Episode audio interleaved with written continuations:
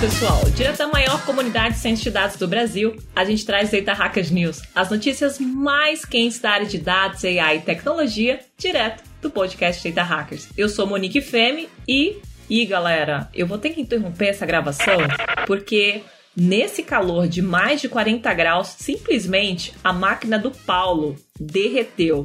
Então, ele não vai poder estar com a gente nessa edição do Data Hackers News, mas semana que vem ele está aqui para comentar as notícias que vão esquentar ainda essa semana para a semana seguinte. Então, bora que a gente tem muita notícia para poder comentar e eu conto aí com a participação de todos vocês interagindo com a gente para saber o que vocês acharam dessa edição do Data Hackers News. Bora lá?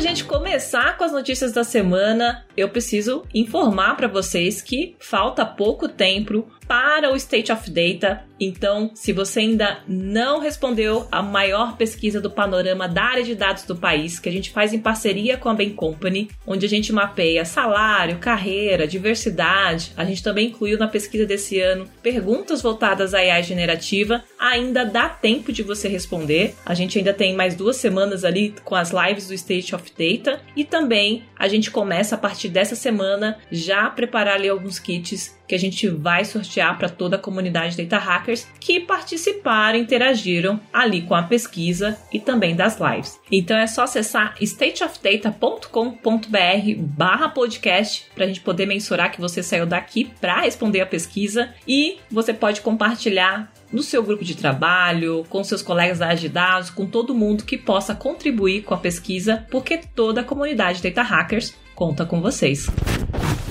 Bora para as notícias e a gente já começa com a matéria do YouTube que fala que vai testar recursos generativos de inteligência artificial, incluindo um resumidor de comentários e uma ferramenta de conversação. Então, o YouTube aí lançou este mês, que é um recurso novo do YouTube, porém ele só está disponível ali para as contas premium, então nem todo mundo tem acesso e ainda está em momentos de testes, onde você pode simplesmente poder, além de resumir ali os comentários, você pode também fazer perguntas para o YouTube sobre aquele conteúdo. Obviamente que o recurso ele é oferecido apenas nos Estados Unidos nesse momento e os dispositivos Android, né? Então quem tem iOS nesse momento não tem acesso a essa versão. E aí por meio de uma opção que se chama perguntar na própria página de exibição do vídeo, você pode ter acesso a essas funcionalidades. Isso é, a gente começa a ver que dentro das plataformas que temos como Meta, Instagram, outras plataformas tanto de conteúdo ou até mesmo de redes sociais, a gente começa a ver que o YouTube ele quer entrar ali no páreo, não ser esquecido uma vez que está todo mundo utilizando inteligência artificial para melhorar a sua entrega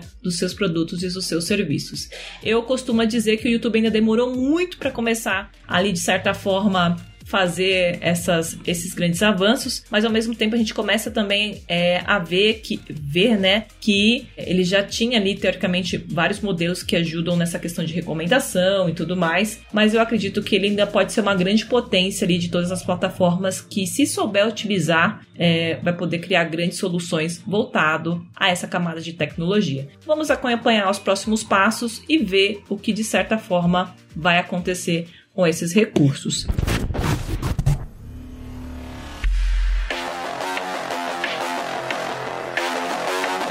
Bora para a segunda notícia. Essa tá quentíssima. E se você imaginasse que o seu próximo celular fosse um broche de AI. Como é que é o negócio? Bom, essa matéria é a matéria do The Verge, que fala ali um pouco, ele até coloca como um vazamento exclusivo, né? Que conta todos os detalhes do PIN AI da Humani que custa ali em média de 699 dólares e tem integração com o OpenAI e por ser uma grande aposta de ser um dispositivo móvel, ele também tem ali uma assinatura mensal que custa ali em média 24 dólares por mês. Ele é um dispositivo super pequeno que pode ser acoplado através de um imã na própria roupa. Esse próprio imã é como se fosse a bateria, então você pode trocar a bateria dele durante o dia, né? Você pode ter várias baterias e ir trocando para que você tenha ali o seu dispositivo durante todo o dia com você. E ele foi projetado para ser preso a roupa, como eu já disse, e ele funciona independente de um smartphone. Hoje ele tem teoricamente ali uma aplicação feita em Android, onde código aberto, para que os próximos também desenvolvedores possam trazer novas funcionalidades. Ele pode ser acessado por voz, pelo toque. Ele também conta com um display que quando você encosta sua mão próximo do dispositivo, você pode ver é, ao invés do celular que a gente precisa olhar isso em uma tela.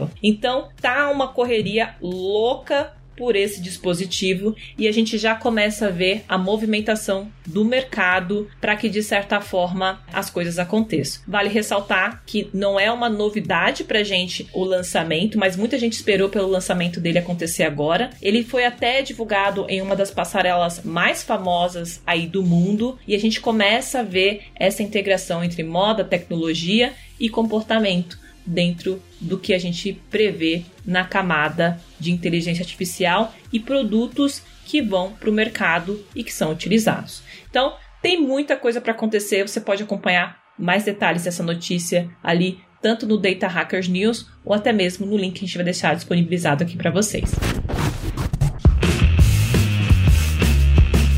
Gente não pode terminar as notícias dessa semana falando de uma polêmica que é a premiação brasileira mais conhecida aí como Prêmio Jabuti. Se você não acompanhou ainda essa, é, essa grande polêmica, tem uma obra é, que foi uma ilustração que concorreu com outras obras e ela simplesmente ganhou sem que a, a, os próprios jurados soubessem que ou identificassem que essa obra foi gerada por uma inteligência artificial. A própria CBL, que é a Câmara Brasileira do Livro, ao desclassificar essa obra, o que ela esclareceu é que esse regulamento não previa, né, o próprio regulamento do Prêmio Jabuti não previa obras que tivessem inteligência artificial. E dentro das outras das outros artistas que não utilizaram a ferramenta, isso teoricamente acaba classificando como uma vantagem ou desvantagem entre os outros artistas. Mas está dando o que falar porque a revelação é de que essas ilustrações eram parcialmente criadas por uma inteligência artificial que gerou essa, essa controvérsia. Então, o André Dummer, acho que é assim que, que pronuncia o nome dele, que é o cartunista e também foi um dos jurados ali do próprio prêmio, ele é, esboçou ali na própria rede social que desconhecia o uso da inteligência artificial na própria obra. Então, a gente começa a ver aqui, a gente já falou sobre uso indevido, falamos sobre essa questão de, do direito autoral. Então, cada vez mais isso abre precedentes para a gente poder identificar o que de fato é feito por uma inteligência artificial e o que de fato é feito por um humano. A gente tem regulamentações que estão acontecendo aí nos últimos tempos, mas tem muita coisa acontecendo que a gente vai falar. Beleza? Vamos acompanhar ali os próximos capítulos dessa história.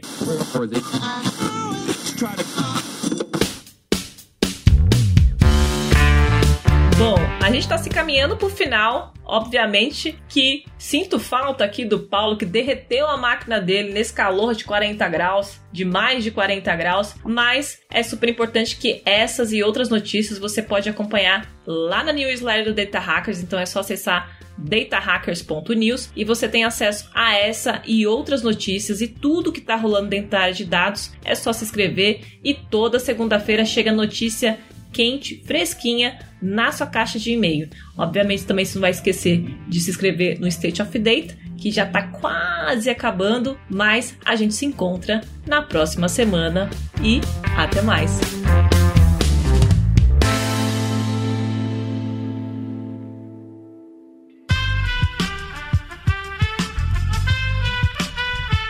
Esse podcast foi editado por Aerolitos Edição Inteligente.